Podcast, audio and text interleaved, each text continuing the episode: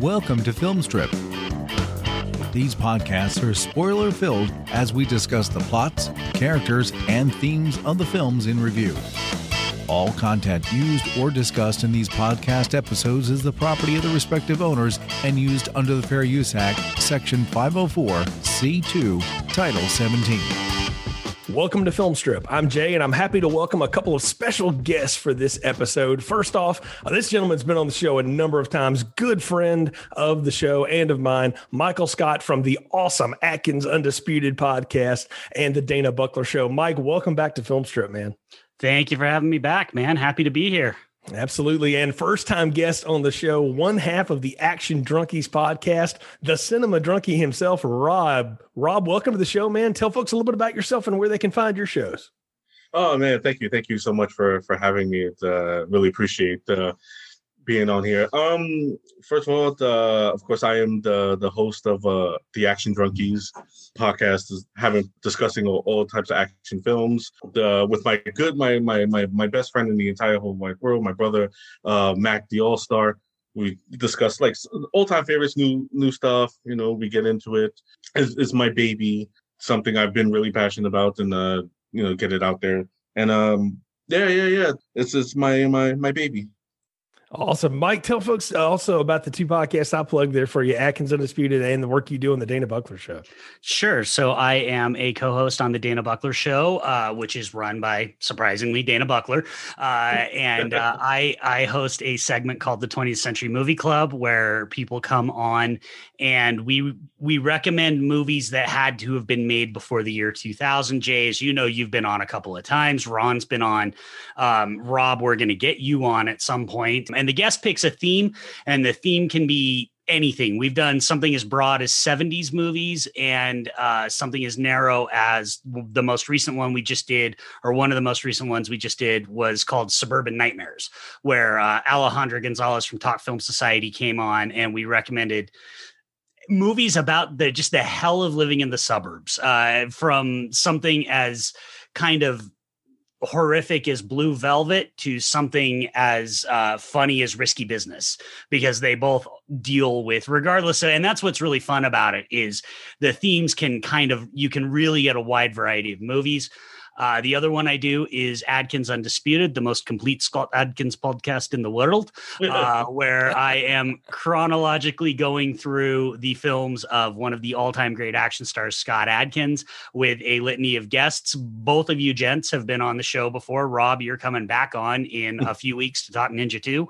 And, oh, yeah. uh, the cool part is, in addition to that, I am joined by the man himself every week to talk about his experiences making these movies. Um, and so that one's a lot of fun. I hope everybody checks it out. It's an absolute blast, and it's no arbitrary reason I brought two action junkies on this show because uh, we got a doozy tonight. We're here to talk about Battleship, starring Taylor Kitsch, Alexander Skarsgård, Rihanna, Brooklyn Decker, Colonel Gregory Gadson, Hamish Linklater, Tadanobu Asano, Jesse Plemons, Rami Malek, Adam Godley, Peter MacNicol, and friggin' Liam Neeson, directed by Peter Berg, released in 2012 on a mega budget. And fellas, to say this was a bomb and met with harsh criticism is putting it a little mildly. Um, first off, with backgrounds with Battleship, Rob, let's start with you. Uh, do you want to go all the way back to the game or just the movie? sure, man. Either one. Yeah, I, th- I think we all have are going to have both of those. So yeah. No, no, no. Um, I, will start with the movie. When I first saw the trailers for uh this one, uh, I don't, I don't want to say uh I posed it or like avoided it, but uh, I, I definitely gave this one a pass because it, uh, I was like, uh, uh this is definitely discount Michael Bay going on here, and I was like, I, I don't know if uh Peter Berg is up to uh, taking the reins from Michael Bay. But um, I definitely saw it uh, when it came on uh, the Blu-ray, and I watched it there, and uh, I was like, "Oh, this is this is not a bad joint. I, I, I dig this. I dig this one a lot." Uh, uh, it, it's very definitely uh, varying in tones. You know, it's definitely serious, and then it just gets full on silly at times. Uh, I was definitely taken aback by uh, the scene where they're playing soccer and um, he misses the shot by like just uh, like uh, absolutely a mile when yes. it goes the soccer ball goes sailing over. And it's obviously played for like these hilarious like you know just big old guffaw laughs and all that stuff. But then like it, it's also sad after like oh he missed the shot and everybody's so sad. And he, he's supposed to be like really bummed out that it's like oh oh okay like, you know so uh, I, I don't know what you're going for here but uh I guess. Mike, what about you, man? So this was when they tried to make Taylor Kitsch a thing, right? Yes, you remember like that minute when that thing was when that was uh because we got this, we got John Carter. You know, I I watched him in uh Friday Night Lights. I thought he was good in that, but I didn't really. He didn't really strike me as big Hollywood material. Uh, and and I just thought, you know, this was one I followed the production of quite a bit because first of all, Peter Berg has always kind of been low rent Michael Bay, and so I was I was interested to see what low rent Michael Bay would do with an actual Michael Bay movie. Mm-hmm. Um, and then uh, the idea that Hasbro was so bowled over by the success of Transformers. You know, they did G.I. Joe, which that made sense. And I actually am a defender of both G.I. Joe movies. But the idea that their next option was to base a movie on fucking Battleship was so bananas to me that I I had to see it. I didn't see it in the theater. I saw it when it came out on Blu-ray. I didn't have high expectations. Um, the first time I saw it, uh, those expectations, those low expectations, were more or less met until, as we get into, until one scene in particular in which the movie turned on a dime for me. And rewatching it for this, knowing that scene was coming, it made the things that I really disliked about the movie a lot more bearable. Uh, and so, you know, it was one that I wasn't like, eh, you know, I wasn't excited. I didn't hate it or anything like that, but it did stick with me. I mean, when I rewatched it, I'm like, man, I really remember this movie. So yeah. that's not nothing. I, I mean, I just Rob knows I just watched The Little Things this weekend, the new Denzel joint, and man, I've already forgotten that movie. Like I was forgetting that movie as I was watching it, and so the fact that this stuck with me, that says something. No, it totally yeah. does. I guess I was the guy that was excited about this, and I don't know why I was because I saw that first Transformers movie in the theaters with my wife, and it was way more fun watching my wife laugh at all the people geeking out over the Transformers stuff because she had like no interest in it whatsoever. But I thought, okay, you know, that's about as you know good as that could possibly be and then I found that they were doing this, and immediately, like all the meme posters of like all the other games that could be like a dark action movies, Hungry Hungry Hippos, and all the other stuff that are out there. And I was like, oh, this is going to be ridiculous. But I I happen to like Peter Berg's style because I think he does marry that Michael Bayness with some good drama. I thought Friday Night Lights was a genius show. It is a genius show, and it's not because the fo- the football in it is stupid and ridiculous. It's not really how football works. It's the drama that made it work. Taylor Kitsch was great in that. But I knew he wasn't a movie star already because I saw X Men Origins Wolverine in the theaters too, and he he's not everything wrong with that, but he's part of what's wrong with it. So I I, I didn't think you know he was going to be that big a deal. But you get you know younger Skarsgård, I'm down for that, and all the other people in this, I'm like, well, okay, this this is like an interesting cast. You know, we got Andy Decker's wife, and we got uh or Andy Roddick's wife, and we got you know the other kid from Friday Night Lights who can actually act, and so they probably brought him there to you know keep Taylor Kitsch in line, and uh, accordingly to the background stuff, that's exactly why he was hired. Uh, we put Rihanna in it, sure, why not? Um, you know, and and we you know we we have this big goofy looking action movie um, set around a board game that could no way be cinematic in its in its telling. So I went in not expecting a whole lot. I just thought, well, maybe it'll at least be fun. And guys, I liked it. I liked it in 2012. I owned it on DVD. And when I saw it come up uh, after Christmas in 2020 on sale on Vudu, I was like, oh, that's happening. And I threw it out on Twitter. I was like, nobody from Filmstrip will do this with me. I need I need tributes. And you two were the first two that answered. So that's how that goes on Filmstrip. But you know, I remember the same as you, Mike. There's a point in this where it becomes a lot smarter and a lot cooler than it deserves to be. And I, I am waiting for that moment when it happens. We'll get to it when we get into the movie. But yeah, I, of all the things you could turn into a big action franchise, Battleship. I mean, of all the games that were out there, I mean, let's start running through the ideas here. Like, you know, Monopoly, well, that's already been done. That was called Wall Street. And they made a sequel to that and it was garbage. So we're not going to do that. The game of life, nobody wants to be reminded how much that sucks. So we're not doing that. That's um, every Sundance movie ever made, is what that is. That's, yes, that's exactly. That, or, or the entire series, This Is Us. So there's that, you know. Um, you, what, what else are you going to do? Right. I mean, Hungry Hungry Hippos, no, we can't really sell that quite yet. So we're not doing that. Uh, we're not doing the, you know, uh, Connect Four. I mean, you know, what, what's left, right? Battleship made sense. And I remember playing this game incessantly when I was a kid and all the strategy. I never had the deluxe, like electronic version. I just had the little peg version. Either you play the the big deluxe version. Yeah, I, I had a Star Wars electronic battleship. Because of course I did. Um, nice. And I will say, I thought the electronic version was actually more of a pain to set up than it was. Like my, I had the electronic one, my buddy had the regular one, and we always ended up playing the regular one because it's like you, you, had to do a bunch of setup for the electronic one. Yeah, I, I got the. I, I remember I got the electronic one for Christmas once, and um, uh, I remember I was excited about getting it, and uh, my sister didn't want to play with me, and uh, I was like, uh, get my dad to play with me, and then my uncle showed up, and then uh, they basically took over the game and pushed me out. So I, I got to sit there and watch these two old guys play Battleship, and they're like, "When do I get to play?" Like, get out of here, kid! You bother us. well, I, and I've told this on previous shows too. My dad was on a destroyer in the Navy, so growing up watching Navy war movies with him was just like a thing. You know, we just did it, and he was one that I mean, he could sit there and tell you, like, no, that's not really how that would work or whatever. But most of the time, he just kind of put that aside and just enjoyed it for what it was. And being kind of a sailor at heart, that's just sort of his thing.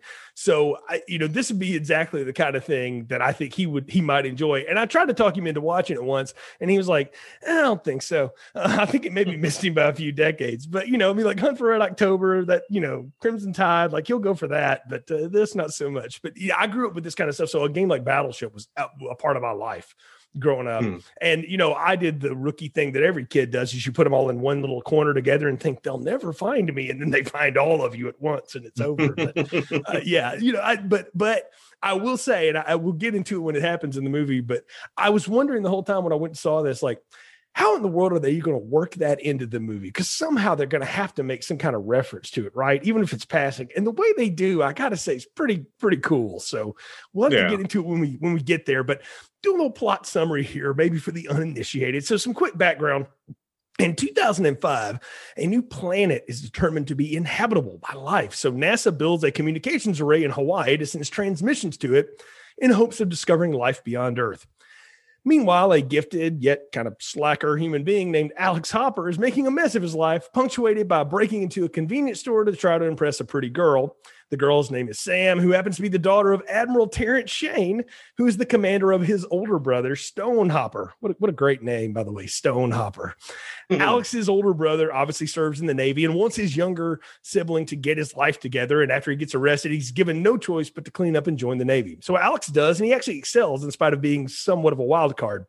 Flash forward seven years, and Alex is serving as the tactical actions officer aboard the USS John Paul Jones, a destroyer, and is in a serious relationship with Sam, much to her father's chagrin.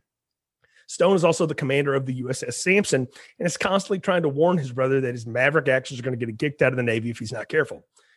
Naval operations from 22 countries are preparing for the RIMPAC wargame exercises when five massive alien vessels crash the party and land in the battle zone, sealing it off with a force field, blocking most of the forces out except for a few ships trapped in the zone. Several are damaged. A bunch of people die, including Stone. And American and Japanese forces have to band together, led by Alex and Japanese Captain Nagata, to mount a comeback while Sam and a scientist named Cal and a retired Army colonel who's a double amputee cyborg person tries to figure out what the invaders are doing on land. Eventually, they commandeer the World War II battleship Missouri and join forces with a bunch of Korean War and World War II vets to take the Missouri out to sea and deal a devastating blow to the alien mothership. They use their last cannon round to fire at the communications array on land, which disables communications between the alien vessels and their home planet. That drops the force field and allows an airstrike group sent by Admiral Shane to unload them on the remaining aliens and win the battle. And after all that action, Alex is promoted. He's at he asks the admiral for permission to marry his daughter, which is refused, but he invites him to lunch because you know they can continue that discussion. And then we get a badly placed CCR song at the end of all that madness and a post credit stinger where some Scottish people find a living alien. What happens? Your guess is as good as ours because to not be continued is how this one goes. So that's about the best I can plot summary. This is a two and a half, it was a two hour and 12 minute movie. Honestly, it's a two hour movie, y'all. I mean, there's 10 minutes of credits at the end of this. And a lot of places to start here. But I think the thing we have to start with is the fact that we get 10 minutes at the beginning of this movie that I can only surmise is like in the previous season of Battleship. And we get like the backstory of these two brothers drinking at a bar. Taylor Kitsch looks like he's right off of Friday Night Lights, same hair, doing the Tim Riggins accent, drinking a beer, doing the things that if he drank as much as he actually did on these shows, he would not look the way he does, but whatever. and he gets to hit on Brooklyn Decker, who walks into a bar for a chicken burrito or something. But we do all of this this stuff on the backdrop of the opening scroll like it's a friggin' Tom Clancy movie. In 2005, we discovered a new planet, and now we're going to reach out and try to you know establish life there. And in a year, they get the communications array up, and all of this stuff happens. What y'all think of the prologue though? Because that's things that these kind of action movies always have is like a setup all so that we can do like a witty reference to a YouTube video. Yes. Yeah. yes. Like that's, you know, for those who don't know, uh, Alex breaks into a convenience store to steal a chicken burrito for Sam. And they completely replicate this YouTube video that went viral around 2011 of this guy breaking into a 7 Eleven to steal a burrito. And it's just like, it's the like it's actually a thing that Peter Berg does because he did it in ah fuck Rob, what's the Mark Wahlberg Iko uh, Iko Uwais movie? Oh, uh, Mile Twenty Two. He did it in Mile Twenty Two with when Iko Uwais says "Say hi to your mother for me," which is yeah. a, a Mark Wahlberg meme. Like it's like a Peter Berg thing that I do not understand because that whole prologue doesn't. It's way too long, and yeah. It, it it doesn't really it doesn't endear us to Alex at all. It really it does not. It does not. I uh, rewatching this, I was just like, oh god, he is just insufferable at at times. Like you know, Taylor Kitsch is is a very charming actor. I, I, I really like him and, and stuff, but it's really set against him because Alex Hopper is just insufferable. He's just absolute just a bro. he's yes. just like like like at times like he's just he's just really unlikable. He's a really unlikable guy. You know, and, and like he really Taylor Kitsch really had his work cut out for him to try to make him as endearing as possible. And he kind of does, you know, like but like there's just the, the character is just so I, I don't want to say badly written, but just like overwritten to just like I guess you know the point is you know you're trying to make him be like this asshole that just gets uh you know he, he has this arc where he basically becomes the guy that everybody wants him to be. You know you get that you know these kind of roles. But uh oh did they have to make him so just just a schmuck Yeah. You know, well, just a he, absolute what, prick. What they He's, did is they took the Riggins brothers relationship dynamic from Friday Night Lights and they gave it to him and Alexander Skarsgård to squeeze into about three minutes. Now it works on the show because you get three or four seasons to really get to know the Riggins boys and you kind of come to terms with why they are the way they are. And they basically kind of got abandoned by their parents. And, you know, he's had to raise himself and his, his, you know, brother who's three years older than him can't really you know do much in terms of parenting. They try to squeeze all of that into the one bar scene where it's it's alex's birthday and his brother who's in the navy sitting there drinking with him and he's trying to be like you got to get your life together yada yada. The whole time they're also desperately trying to hide the fact that alexander skarsgård is six inches taller than taylor kitsch and everybody else in this movie so he's always sitting down or stooping over or something like that. If you ever got to be on screen with Neeson, he could look somebody eye to eye but anyway I, mean, I mean he is a tall dude so they're trying to hide that and they're trying to force feed all of this stuff and I, i'll agree with y'all on one thing one thing about the Peter Berg meme makeover with the YouTube video, it's like shot for shot. Mike, we had you on for the shot for shot psycho episode. It's a Oh, shot it's for shot remake. shot for shot. Yeah, no, if you watch them back to back, it's identical. Like Yeah. they Yeah. even like the panels that fall fall in the same place. Like they they might as well have just put the YouTube video in it. Right and Yeah. just put put uh, taylor kitsch in it somehow. I mean really it, it is painfully redecorated and restaged. There's that and they're trying to throw all the stuff in and i will agree with y'all that we don't need any of this. We could totally do that opening scroll and flash right to the soccer game scene which is seven years later and catch up on all of this crap with just a few lines like we really don't need any of it because nothing else there's nothing that happens from getting tased and waking up in a tub to you got no choice you're joining the navy to all of a sudden he's like a soccer star in the navy or something before the RIMPAC episodes and he's still got brooklyn decker there like we didn't need none of that Well, and Rob hit it because the problem is doing both of those makes him such a fucking dick smack. Like Mhm. he's he's already a dick because of the break-in. So I'm already not on his side. And then he screws up the soccer game. And it's like yeah this is my hero. You know, it's one of those things. I look, I love Tony Scott. Anybody that knows me knows I love Tony Scott. But one of the things that I blame Top Gun for is Maverick because Yes. lesser directors than Tony Scott have tried to replicate that Maverick character,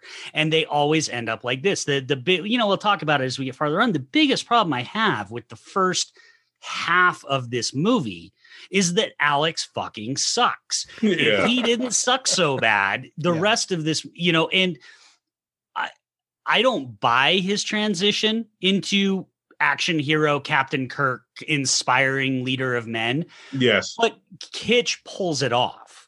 You know, so I don't mind the back half. I like Alex in the back half. I just don't buy it because he's so fucking terrible yeah. for the Yeah. first half of this movie. Like they they could have done all of that stuff with him again and just had him already be in the navy and just be kind of screwing up. Because one, one thing you, i mean like it's kind of behind in there or whatever is he was an enlisted guy who got promoted into the officer ranks at some point. That's some of his garb and, and they kind of allude to that through some stuff and i think it was cut out you know, for time in this movie. But you could already had him be in the navy and just kind of be a screw up and his brother's the officer going like man you got to get your stuff together. a- and then he has this you know mishap with the bar and it, it might play funnier but right now he comes off like such a douchebag. Like i don't want to i don't want to root for this guy especially at the soccer game. He gets kicked in the face by the japanese captain uh, which that'll come back later.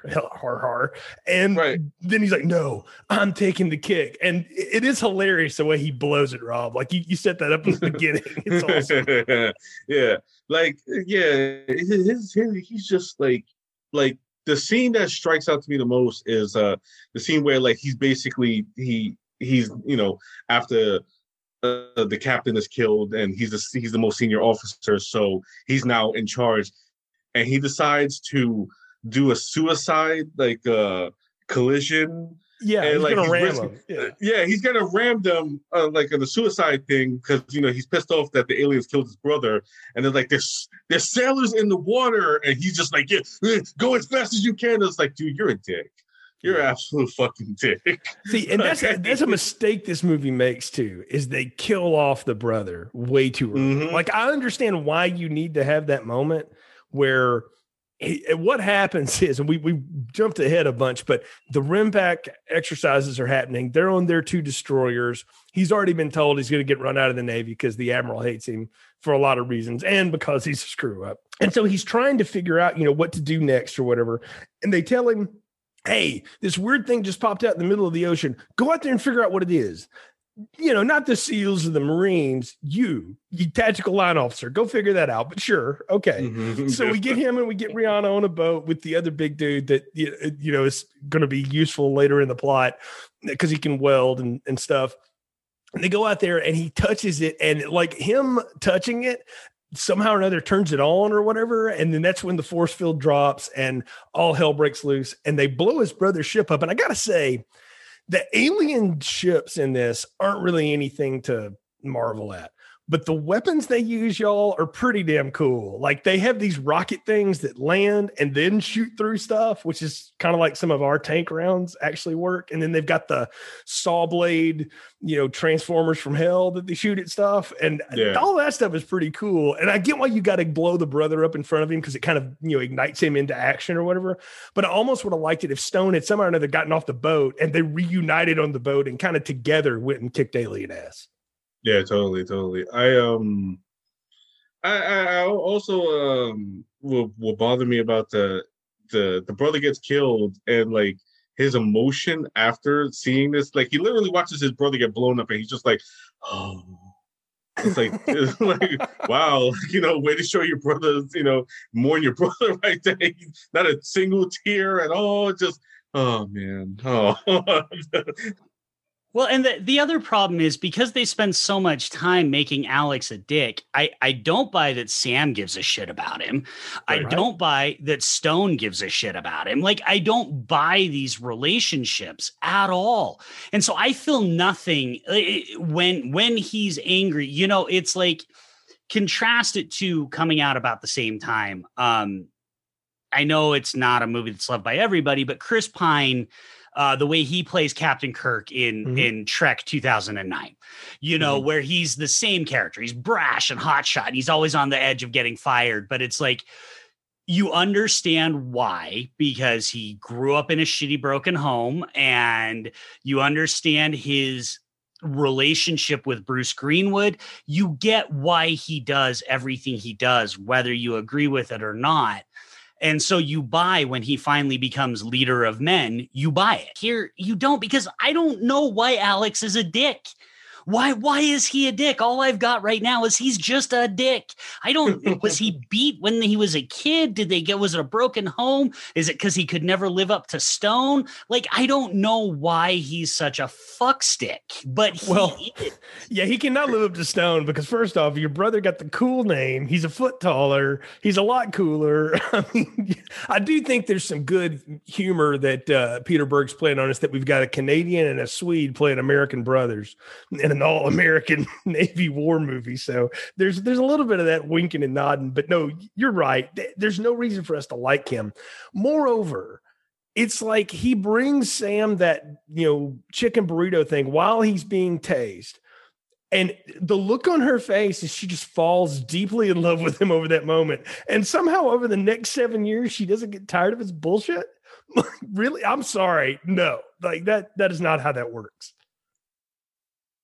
Yeah. Yeah. Uh, yeah. I mean, I was, I've, I've had, uh, I have fucked up way less in relationships and they have not lasted seven years. Let's put yeah. it that way. Definitely. I, I, will, I will give Peter Berg credit for this though, because as the, as her character is written, Brooklyn Decker is giving nothing to do except look pretty.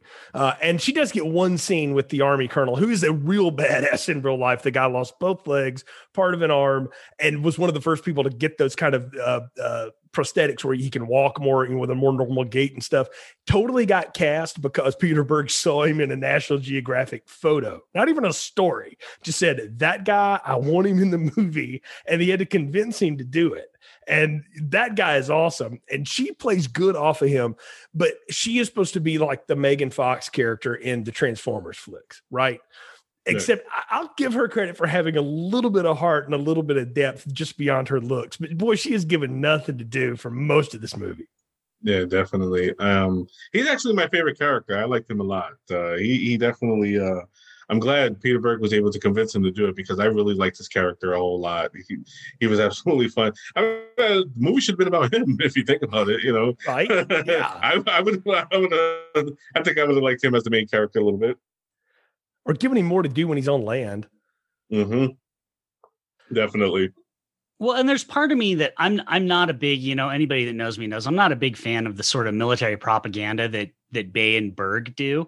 But I'm not gonna lie, it really works in this movie. I mean, casting him, casting, bringing all the actual vets, the the Korean and World mm-hmm. War II vets back at the end, which we'll we'll talk about, you know, and and the authenticity of it, it works, which is actually one of the other things that drives me nuts about the start. Because unfortunately, you know, you guys know what I do for a living, and I have had to ruin a handful of military careers in my life for uh, much less than breaking and entering into a convenience store. So the idea that he could do this and then sign up in the Navy is like not even remotely close to reality. Um, yeah. you know, I, I have, I have had to I've had people get bounced for because they got busted for marijuana, you know? And so it's just like not breaking into a 7-Eleven for a burrito. I, am pretty sure the Navy's not going to take you if you do that. I, am sure there's going to be some Navy guy listening to this that's going to be like, "Oh, that's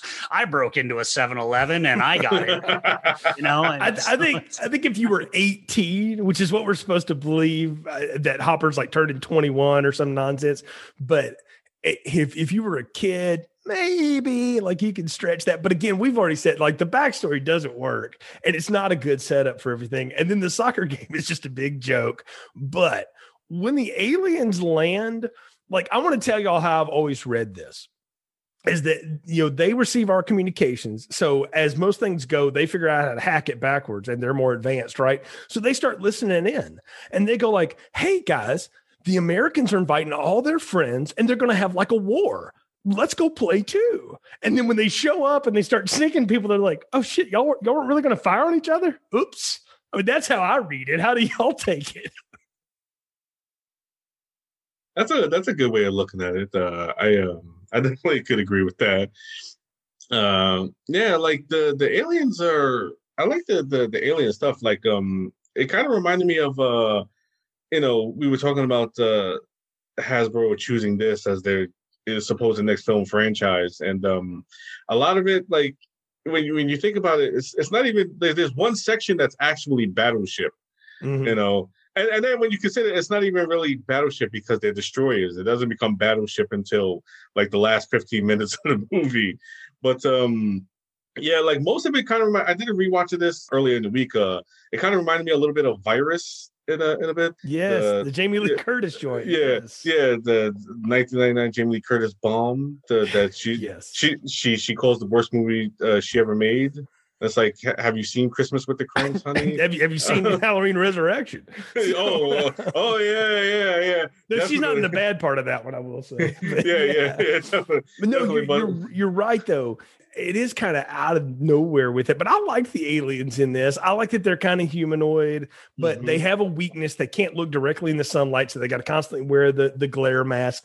I, they use that a little bit in the movie. They don't really use it enough, I don't think. Or they, they didn't use it cool enough. Maybe they couldn't come up with a good enough excuse. And you know, solar rays aren't as cool as you know firing off cannons, so they're not going to do that. But I thought they were kind of neat. And, and they're. I wanted to ask y'all though, what is their like goal? Are they here to like do the Independence Day thing and take over the resources of Earth because it's so similar to Planet G, or they, did they come down to play the game and they're like, oh well, I guess we're the only ones playing for real?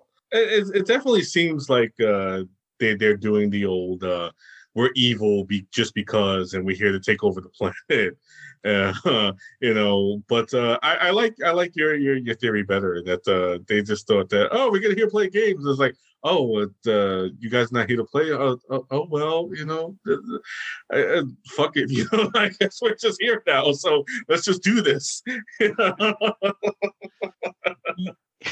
yeah, we get the uh, Independence Day knockoff psychic. I've seen their thoughts. I know what they're planning to do. Scene, yeah, which oh, is oh yeah, which is just ridiculous because there's like no indication that these aliens have psychic powers whatsoever. I almost have to think that it was an intentional nod to Independence Day. Um, mm-hmm. I will, I will say the um, the ships just look like Transformers, but the even though this game came out later, the the Destiny ass looking costumes, yes. uh, outfits for the aliens are really fucking cool. Like the helmets are really cool. The way they look is, re- I really like the way the aliens in there. I, I, think they're when they take the helmets off and they're just CGI frogs essentially, uh, isn't isn't really that interesting. But with the helmets on and stuff, they look really badass. Like I, I will give full credit to the character design of the aliens in their in their outfits. They're they're really cool. I've always thought of them as like Avatar's white cousins or something, or what these aliens look like. That's that's kind of what they look like when they take their faceplates off, and especially when the when the colonel who, who finally gets pissed enough goes into fisticuffs with one of them and, and beats the living shit out of him and knocks literal teeth teeth out of him, Rocky style. I, I did think that was great. I'm going super nerd, but there there there's a, an episode of Deep Space Nine where they go back to an old original series episode and the Klingon makeup, and they ask Worf, and he's like, "We don't talk about it." That's what the, that's what the, that's what the Na'vi are like with these aliens. They're like, "We just we don't talk about them. We don't don't bring them up. We don't. It's a sore yeah. subject." we don't bring those up. That's not. We're not going to talk about these people. Uh, they broke off a long time ago. They clearly can't tell the difference from simulation to reality. but but I will I will say again, I do think their weapon tech is cool. Like those two primary weapons yeah. they've got are are pretty awesome. Yeah, yeah, most definitely. The yeah, I like I like all that stuff. That that whole uh rig that they shoot, like uh like like a just a garbage disposal kind of tech. Yes. It seems like high tech garbage disposal that they shoot. I like that stuff. Uh, it's like, why didn't you use that more often? You know, that seems like they, yeah. they they seem to have no defense against that anyway. Like uh, until uh, Liam Neeson decides to become useful in the movie, which is you know, which is like the last five minutes of the movie where it's like you forgot Liam. Ne- like like honestly, on this rewatch, like every time Liam Neeson shows up, it's like, oh my, I'm like, that's right, you're in this movie. I keep forgetting. three days, right? He cannot yes. have been on set longer than three no. days for this movie. Not at all. And and yeah. doing absolutely one scene where he's trying to sort of shade his accent, and then he's like, "Yeah, fuck it," and he just talks like himself, and it's like. Qui Gon has got a lot of medals. He can barely stand up on one side. It's just ridiculous amounts of you know military garb he's wearing over there.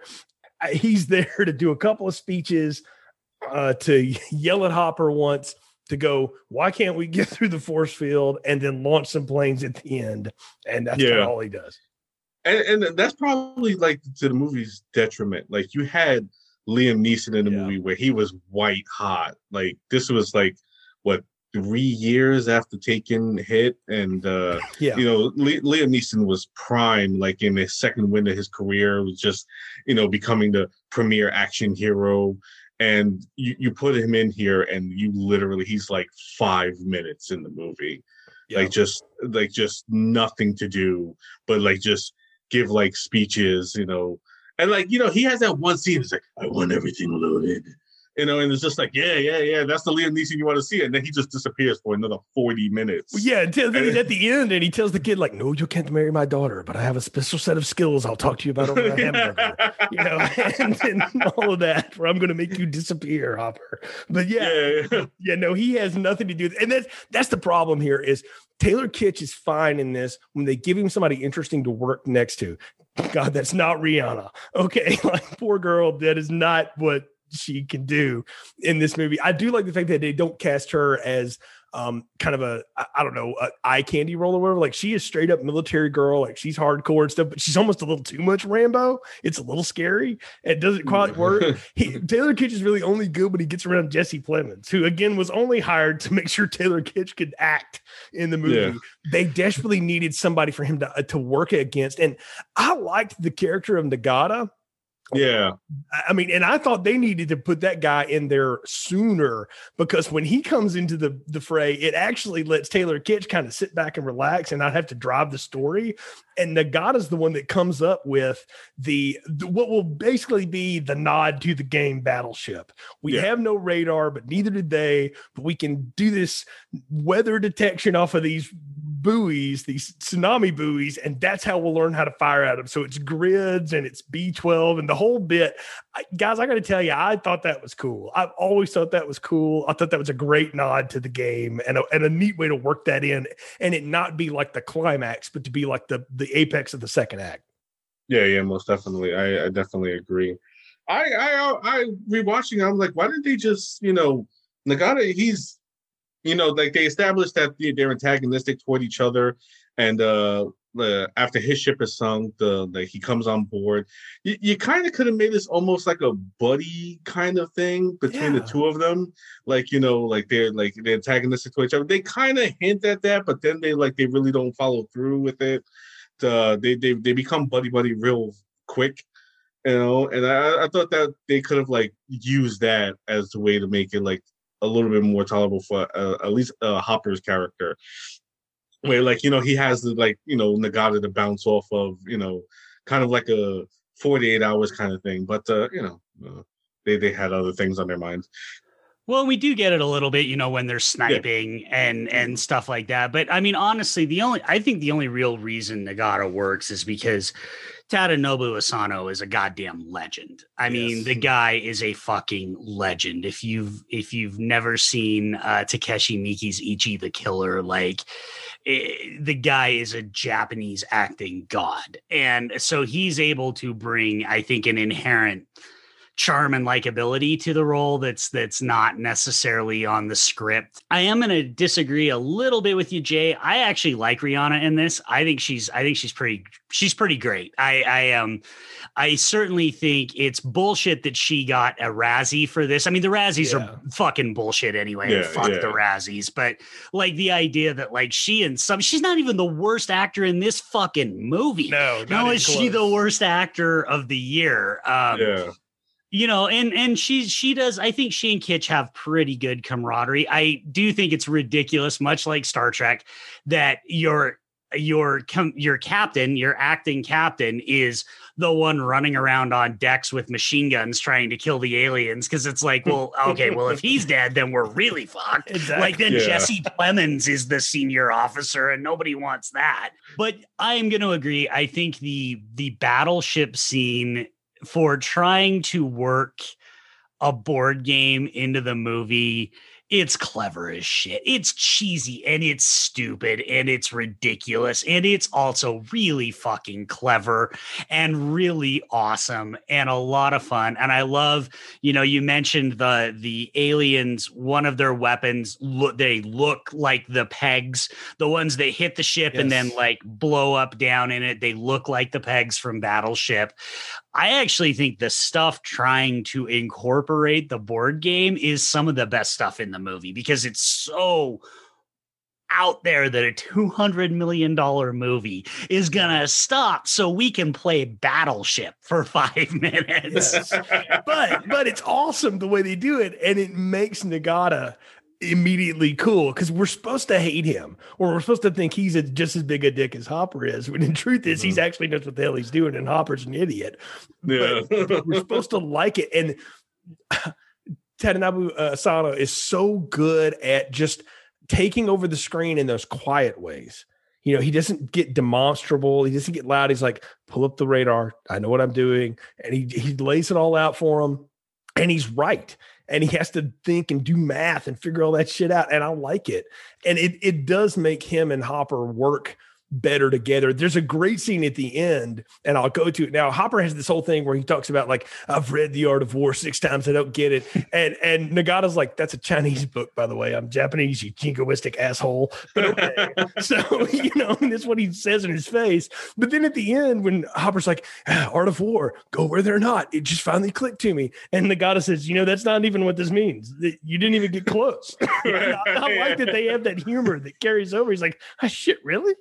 well it's it's also the first time we get actual Hopper not being a dick because he gets the, you know, Nagata explains everything and Hopper goes, Captain, my chair is yours. Yes. yeah And, and and it's the first time in the entire fucking movie Hopper has shown any humility.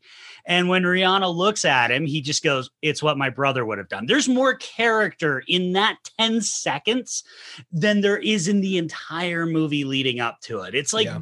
okay, this is one of the things that actually like pisses me off about the movie is if you can do shit like that here, why weren't you doing it for the whole fucking movie? Sometimes Right. good stuff in movies like this makes me more angry because it's like, oh, you can, you are capable of making Well, like good character. we, you know, I said at the beginning, there's a point when this movie turns for me, and this is it. At this point, the movie becomes total fun zone for me from here on. I like everybody. I like all the characters. I go for their ride. Up to this point, I've been just sort of kind of getting there, right? I'm just okay. I'm just going to give it this, and I'm going to get to it. It's like watching uh, old WrestleManias. You know, you got one good match early, and then you got a bunch of crap, and you just got to kind of get through it. And here comes the clown, and you know all this other junk. And okay, but now we're now we're going to get serious. Now we're going to get the Intercontinental match, and this is it. And this is the one where like it really really starts to take off. I'm showing my age into how the WWF used to book, but I mean that that's what this is like for Yeah, me. It's like yeah. watching that, and this feels like that turning point for me. This is okay. Yes, from here on out, this movie's going to be badass. Yeah, definitely. I just want to go back to that a bit. Uh, you definitely showed the age of all of us with the fact that you mentioned uh, the Intercontinental Championship. the Intercontinental Championship has been meaningless for like how long? yeah, but it used to not be. yeah, It used to matter, darn it. yeah. But no, but that's the kind of thing. It's it's got to be that turning point in the second act to get us on board for the ride that we're going to have to take for the third act because this works. They take out some. They've taken out like their second alien vessel with this now. This is this is getting serious for the aliens. They're like, okay, shit, we we can't keep screwing around with these guys. And it's also where you know it's about to go bad for them because the John Paul Jones is about to be toast when this is over. They get absolutely waylaid into oblivion uh, at the end of this movie. That, that, Oh, yeah. that part of the movie. Yeah, yeah. That that actually is like one of the better. I, I think my favorite visual moment, like uh, like when they get the the the, the device, the the weapon, the garbage disposal, as I like to call it. Um, that that that one, like when it's coming together right before it's shot out, is is Yeah. cool. But also the destruction of the John Paul Jones is like as they're climbing up, you know. Uh, It's the Hopper, and they Titanic again. yeah, yeah, yeah. Like you know, as it, it's exploding, you know, It's literally being sawn in half by that transformer looking thing, you know. And Yeah. they do the Jack and Rose and jump off the end of it. Yeah, Together. yeah. But, That- but that's it's probably good moment. Yeah, that's probably my favorite favorite visual moment of the movie. Like the like you know it getting sawn in half they jump up. "Ah!" Like yeah, I, I I like that part a lot. I like stuff like that. And it's punctuated because you got Sam and the Colonel and the scientists back on the mainland who have saw this or whatever. And I love the Colonel. He has a great line again for a not actor. He's awesome in this. He's like, "Relax, I see plenty of lifeboats. He's fine." You know. And I'm like, "Okay, uh, maybe he's on one. We don't know, but okay, sure." yeah, yeah, totally, totally. Well, and I love that he's like, you know, he gets his badass moment because he's like, "How good are you at driving? Let's go buy him a let's go buy him a day." You know, um, and that is the thing. This is the turning point. Now, it's not the scene for me. Uh, it was this time, but the first time I watched the movie, I was like, I had engendered so much bad will leading up to the playing the battleship scene that it didn't it didn't buy me back. What bought me back was great use of Thunderstruck or greatest use of Yes. Thunderstruck Yes. because Uh, fucking the vets coming back to launch the yeah. Missouri. I'm even getting like choked up talking about it now is Yeah. so fucking incredible for one of these kind of movies that I was like, oh shit. Am I a battleship fan now? Like, have I spent an hour and a half not liking this movie? And all of a sudden, do I love this movie instead? Um, Yeah. Because it's like, yeah, they launch the Missouri. We get all the old guys coming back, and their rapport with all the new cast and stuff is great. And like, like Rihanna comes in and she's like, "What are you doing?" And they're like, "We need some help. Come on!" And you know, and there's no like bullshit and and stuff, and it's just, oh, it's fucking beautiful. It is Yeah. so Yes. well done. Oh yeah, yeah. The my my fa- my second favorite moment in the movie is uh old timer going uh the like you know because they they they've established that they do that cutoff thing right before they say like the, the cuss words motherfucker. Um, the the, the old timers um. Let's drop some lead on those mother, and they cut it off. I love that. That's, that's my second favorite moment in the movie. Well, you've got that. You've got Thunderstruck going. Mike, you're absolutely right. Greatest use of Thunderstruck in a movie. They let it go exactly like it's supposed to. And look, we, we got to call it the score in this movie is great. This is Steve Jablonsky, who's one of Hans Zimmer's disciples. So it's very Zimmer esque. But whoever did the, the music construction did did great work up to a point. I'm going to pick on the CCR song at the end, but the the Thunderstruck song here is badass. It totally is. It completely works. And you get what I love love again is like you said, all the rapport that everybody has for each other with this, right? They just they start getting it together. We're gonna make this thing work. We're gonna, you know, we're gonna we're gonna pull all this together, guys and they're getting they're getting all the stuff together. And it is it is hilarious to think about.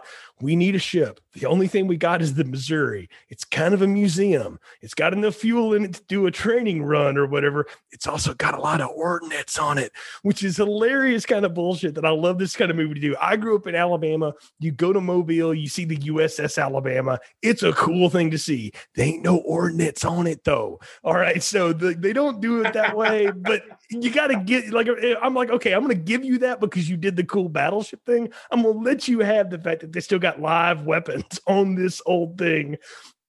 And all these old dudes are going to get to kick some ass. And it, it's a lot of fun to watch the battleship go out there and to start taking shots at the alien craft. And it's some good Hopper moment too, though, because here's where he starts doing.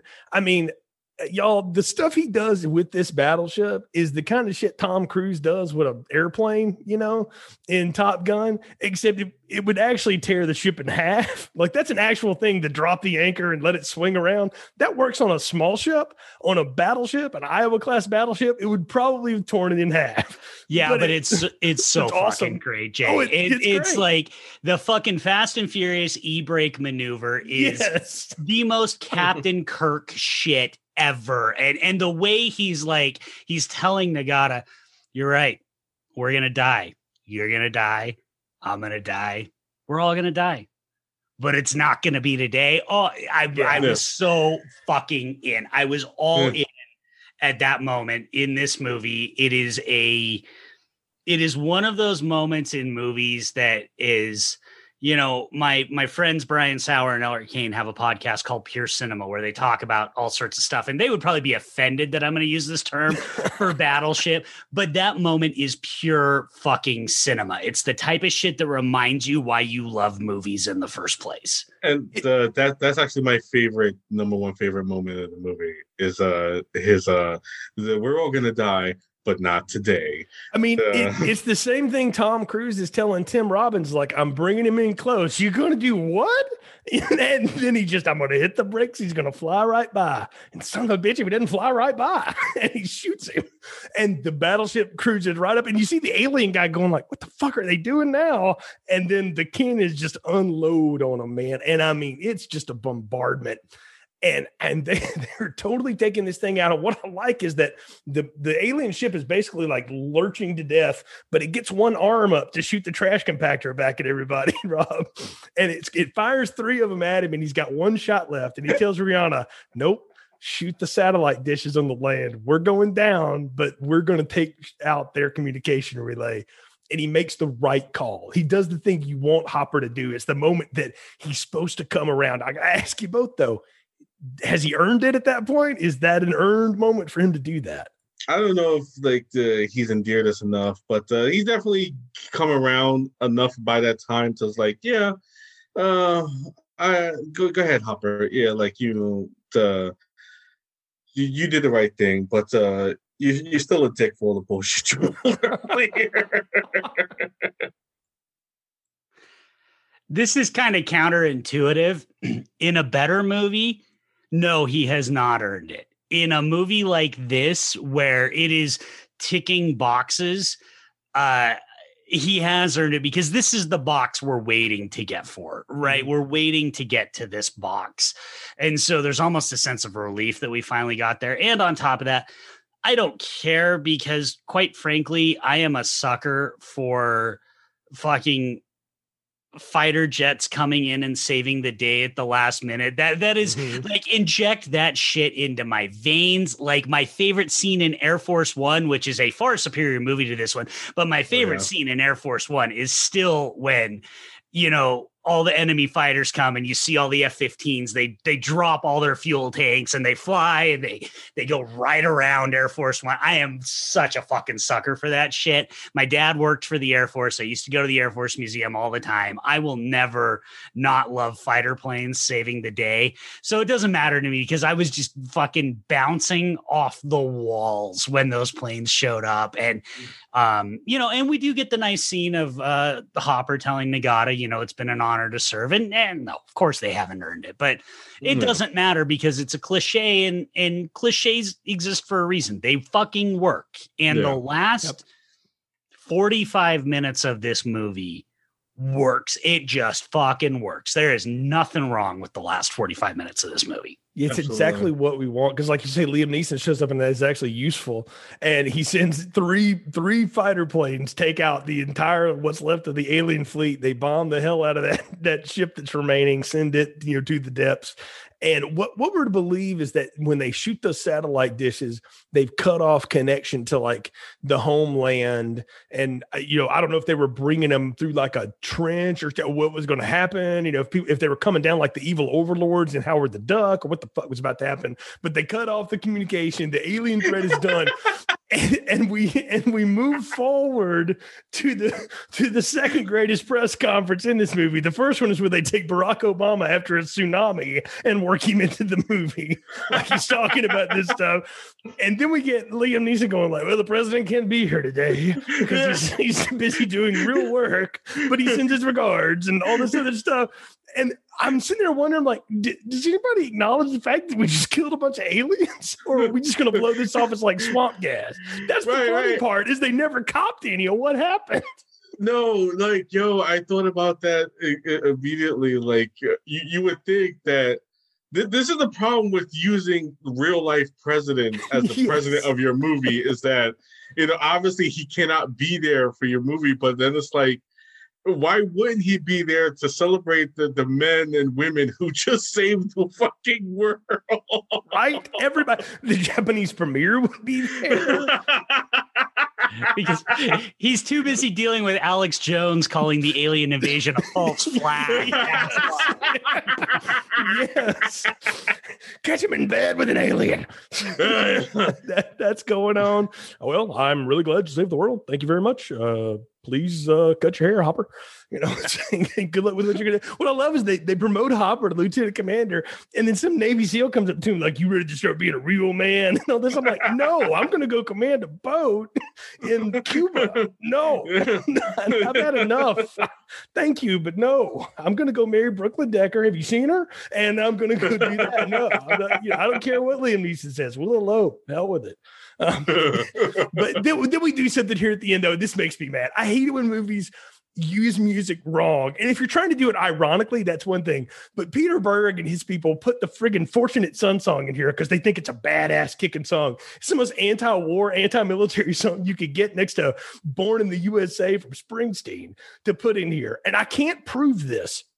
But I swear, Daughtry wrote a song called Battleships that I swear was written for this movie and somehow or another didn't make it in here, but it totally fits the movie. It would have fit it perfectly. And some cool person on YouTube cut it together with scenes of the movie. I'll put the link in the description of the episode. Go watch it because it's a better song. And it, it's not better than the CCR song classically, but it's better for this moment in this movie. This this bugs me. I hate the fact that Fortunate Son gets dropped here. We should have another ACDC song, like for those about the rock or something like that. Yeah, there's a thousand ACDC songs you could have used. I, I don't know if maybe they didn't want to, you know, rip off Iron Man because that was kind of Iron Man's shtick. But no, I mean, Fortunate Son is a song that has been misused in so many. It was misused in Die Hard 4. It was misused here. It was misused in Suicide Squad. Like it is a song that has been misused. It is an angry, angry anti-war song. And it just eh, I'm with you, Jay. That I mean, sure it works because it's a fucking banger. Like, I mean, as far as just a visceral feel, the song's a fucking banger. It's CCR's best song in in my humble opinion. Uh, but boy, in a movie that's entirely military propaganda, using Fortunate Son is a little it's offensive. Yeah, it doesn't work. It doesn't work. What the fuck? dude? Yeah, it's just like It's just not paying attention. Like that. That's what's bad about it is you, you're not paying attention to what's going on. And look, I know everybody's gonna be like, "Did Jane just friggin' say Daughtry should have been in this?" Yes, because it would have fit the motif of this movie so much. I'm telling y'all, go listen to that song, and it's it's a love song about you're gonna keep fighting and da da da da and battleships, and that's what this movie's trying to be too. Is this pseudo love story amongst this goofy ass action Transformers ripoff, and I- you know it would have worked better. I'm just saying it would have worked. There's a billion songs that would have worked better, but that So- one feels like it was written for it and then got pulled out by the studio or something. I just pulled up Fortunate Son uh, on Wikipedia and it lists the things it's been used in. So, movies, it was used in Forrest Gump when he's in Vietnam. All right, that's okay. The remake of The Manchurian Candidate, that's okay. Die Hard, Battleship, Suicide Squad, that all sucks. Uh, War Dogs, I guess that's okay. But also in video games. Battlefield Bad Company 2, Call of Duty Black Ops, Homefront. These are not like things that should be using Fortunate Son. No, not at all. Not at all. It's a bad placement uh, of of a song again, but I, I'm sure it's there just because it's got that kick and beat and that great riff, and that's what we're going to go out on. But did, did either of you hang around for that stinger scene that the bit in Scotland where they discovered the landed alien? I, I did because usually I, I like to hang around for the credits, especially in movies like this, you know, because they always try to pull something like that with the, you know, ever, you know, I mean, stingers in credits have been a thing, but like it seems to be a popular thing now ever since Marvel, Yes. uh, the MCU has become like the the juggernaut it has, no pun intended. When when you have like something that is intended to be a big franchise, you always got to have the stinger in there, like in the mid credit scene. And uh yeah, I did, and it's like, uh, uh like wait, wait, wait. Especially, it's it's it's it's funny, like when you know like how badly this movie did.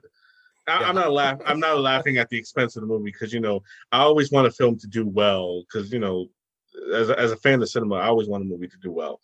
You know, regardless how I feel about it, and you know, I always disappointed when like a movie does bad. Especially, I I, I did want to bring up um Taylor Kitsch. You know, I I- feel bad for Taylor Kitsch that you know the fact that you had three major movies like that come out in the same year and they all were failures yeah. it, it, it was like it's just it's it's gotta suck, you know, and the like you had three chances to turn you into a big Hollywood leading man, and they all fucking just I'll tell you though, if if you haven't seen it, Paramount Network produced it and then Netflix got it. That Waco miniseries where he plays David Koresh. Now it purports some things that are absolutely not true, but he is awesome as Yeah, Koresh. and that I- I- he's become like a good like character side person. I don't think he's a leading man, but I think he's got a career on TV and stuff like that. He's he's resurrected himself a little bit since Yeah. uh, the 2012 blew up in his face, literally. yeah. Yeah, yeah. Uh 2012 was definitely just a, a bad year for him. But uh my father watched that and he was a big fan of that because my father's interest, you know, interested in stuff like that. And uh like yeah, I think he's found his niche. He's he's really more like uh I, I definitely um shout out to this one. Uh he, he's one of the best things about the American Assassin. Yeah. The, yeah. yeah. he's he's really good in that. Uh uh He's good in Lone Survivor. That's- He's yeah. used better than Scott Adkins in American Assassin. Oh No my question about god, that. dude. that is like like yeah that is probably the worst thing about that movie we will not get into it but that is the worst thing about that movie is how badly they use scott Adkins.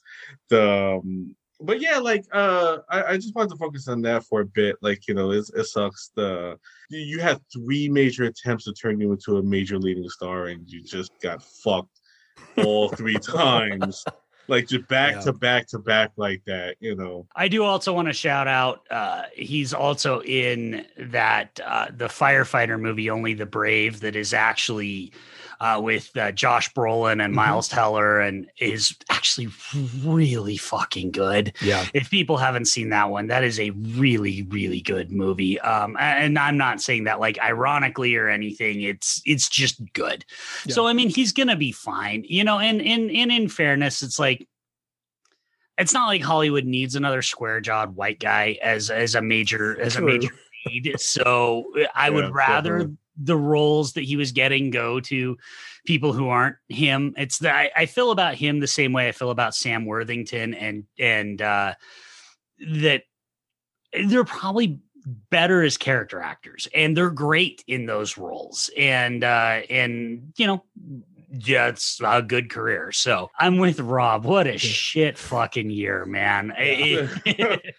well, look, guys, in, in, Terminator 2, there's a reason Robert Patrick is better as the T 1000 and not the lead, right? We've seen that throughout his career too. It's just, it's sometimes you're just made for certain things. So, right. Uh, me and Mike had that conversation uh, recently about Chris Pine, about mm. whether uh, Mike had the, the, the the perfect analogy about uh, Chris Pine about um, him being like have the Brad Pitt syndrome. He's a character actor trapped in a leading man's body. Like yep. Pine. Yeah. Pine is a beautiful specimen of a human being. I mean, one of the best lines ever in any Chris Pine movie is in the first Wonder Woman when uh, Diana says, "Are you considered attractive?" and he goes, "Uh, I'm above average."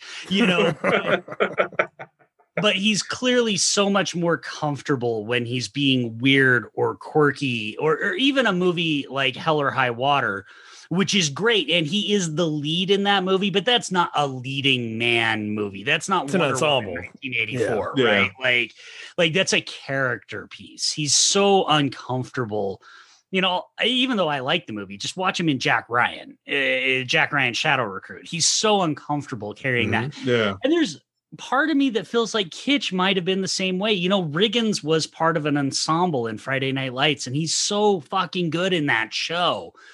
But then you watch him in John Carter, and he just and I think John Carter is actually a movie that's gotten a bit of a bad rep. Uh, yeah. Uh, it's not perfect, but it's gotten a bit of a bad rep, like this one has, and certainly like Savages did. Mm. But he's just so uncomfortable being the lead, being forced to the front. Whereas you put him in American Assassin and he gets to kind of fly in, do some cool shit, and then fuck off. Mm-hmm. He's a lot more comfortable and he's a lot better at it. Uh, mm-hmm. And so I, I think that's just sometimes we try and turn these, you know, semi famous square jawed white guys into the next fucking Tom Cruise or Chris Hemsworth. And it's like they're not meant for that. That's not oh, where their right. talents lie. Right. Just because it's a it's a white dude that had a modicum of success, stop trying to make them a fucking superstar. I- I call that I call that the Bruce Willis syndrome.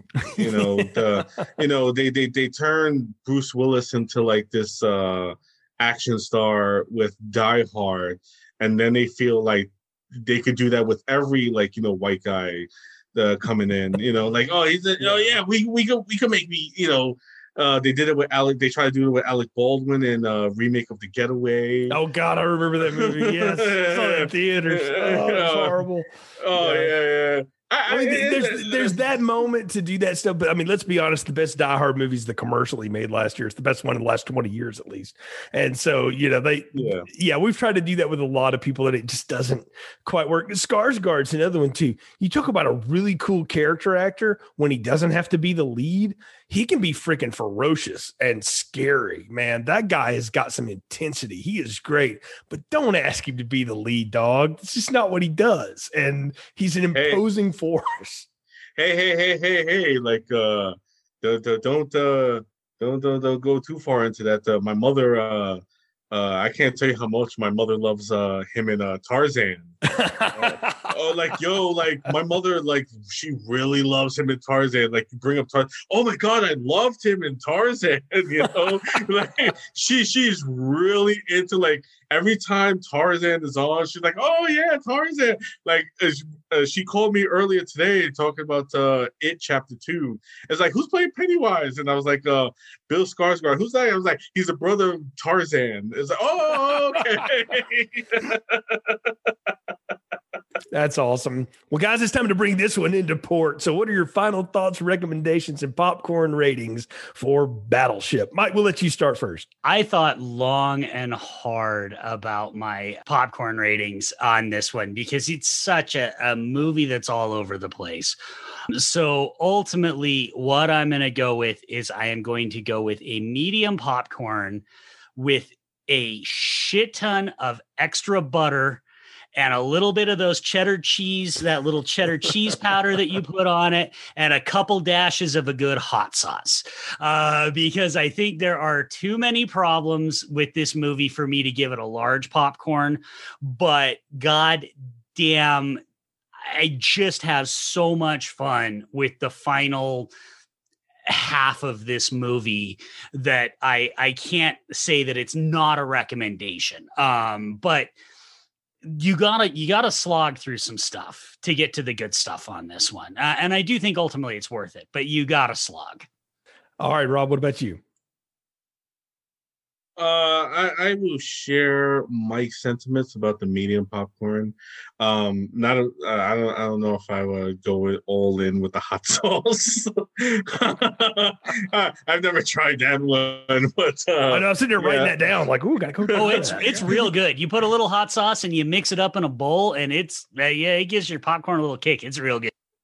Yeah, yeah. I uh I definitely uh medium popcorn with uh, extra butter and uh a little bit of extra salt. You know, uh I, I'm definitely going like yeah, the, the the film has a lot of problems, especially the fact that uh, this is the main character you chose to lead us. You know, you had Liam Neeson there being awesome, and then you ch- you chose to go with this guy as a your lead character. But um, it, it, it definitely turns around and it works, and uh, it's a lot of fun. The action sequences are uh, the, a lot of fun to watch. You know, destruction scenes, especially if you're into that destruction porn kind of thing. You know, Michael Bay, Roland Emmerich kind of thing.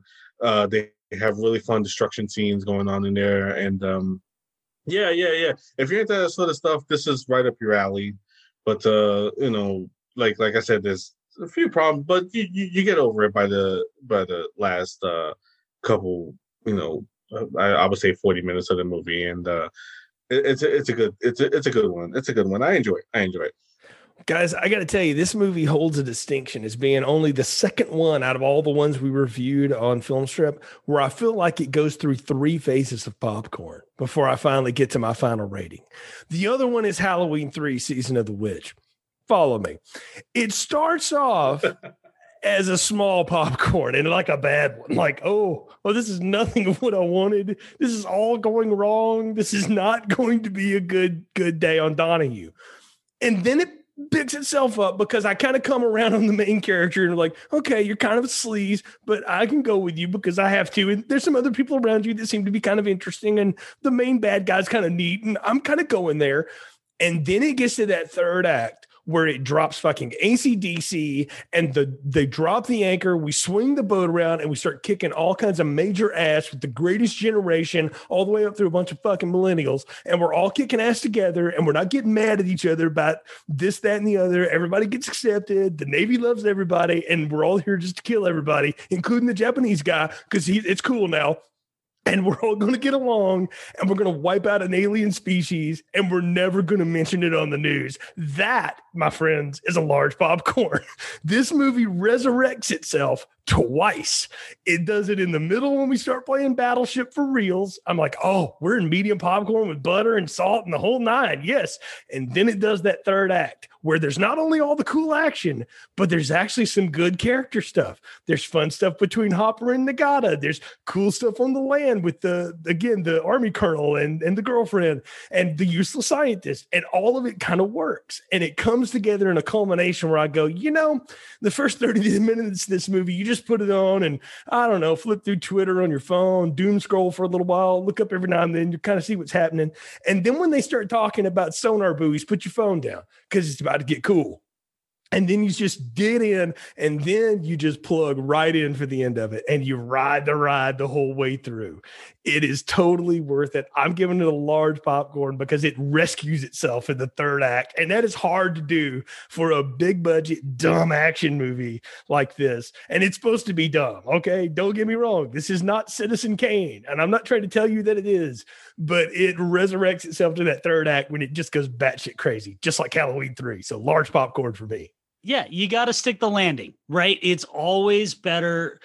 I will give me a movie that the final third is spectacular and the first two thirds are not great over a movie that fucking shits the bed at the end. You got to stick the landing. If you stick the landing, I'm probably going to leave it with pretty good feelings. And that's how I feel about Battleship. I was just fucking Alex Hopper the whole time. And then the Battleship and Thunderstruck and the fucking Dom Toretto e-brake maneuver with a goddamn boat.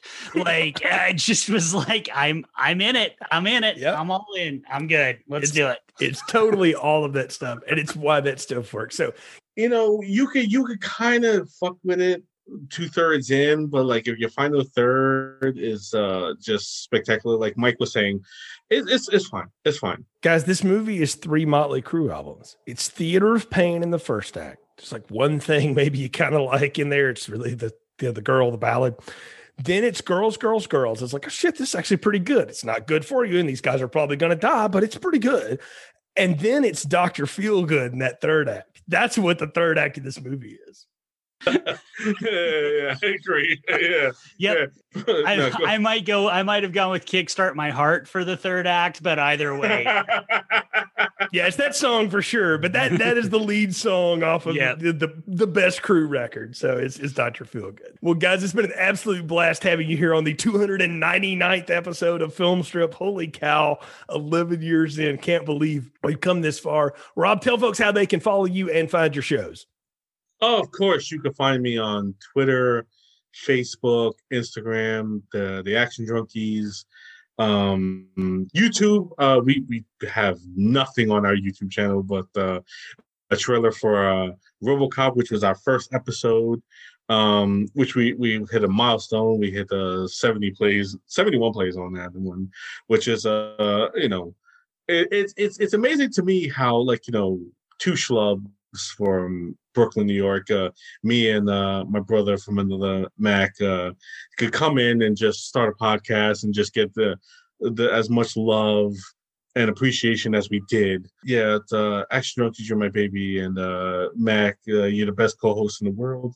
Twitter, Instagram, Facebook, and YouTube, The Action Drunk. God bless you all. Thank you all for listening, and uh, I really appreciate you all. Rob, you got another show too, don't you? Oh, absolutely. Uh, of course, I, I am a permanent panel member on uh, the House That Screams, a horror podcast with one of my dearest friends in the whole wide world, Candy Allison, the hostess with the mostest, as well as House underscore Screams on Twitter. Uh, you can find Candy the Final Girl on Instagram as well as uh, Twitter and Facebook and all that stuff. And uh, yes, yes, yes. If you're a lover of everything horror, check out the House That Screams. Absolutely. The uh, links to the show will be in the show description. Mike, tell folks how they can follow you and all the awesome stuff you're doing. You can uh, find me occasionally, actually, on the Action Drunkies. You can find Adkins Undisputed on Twitter at Adkins Podcast. I am also on Instagram, but I don't post very much because I fucking hate Instagram. Uh, there's Adkins Undisputed. you can find the podcast anywhere you can hear podcasts. You can hear me with Dana, where we talk about all sorts of movies, almost none of them Scott Adkins related. Uh, uh at the Dana Buckler Show, the easiest way to find that is to go to Linktree slash slash Dana Buckler Show. Uh, and you can hear that podcast anywhere uh, the podcasts are available. Personal Twitter uh, is at Hibachi Justice. So that's usually the best way to find me. Again, links to all of that in the show description. Rob, Mike, thanks again for coming on, being a part of this show. Folks, you can follow the show's social media at Filmstrip Pod on Twitter, Instagram, and Facebook. There you'll find announcements about upcoming shows and a link to our Letterboxd page, which has our entire list of reviews. Go to filmstrippodcast.com. You'll link to our anchor.fm distribution site where you're going to find us on your podcast platform of choice Apple, Spotify, Google, you name it, we're there. Please share the show if you can. Leave us a positive review. It helps other people find the show. And for Rob and Mike, I'm Jay. Thanks for listening to Film Strip. Thank you for listening to Film Strip. You can find more episodes on our website, filmstrippodcast.com. The Filmstrip theme music is produced and performed by Frozen Lake 121. All content used or discussed in these podcast episodes is the property of the respective owners and used under the Fair Use Act, Section 504, C2, Title 17.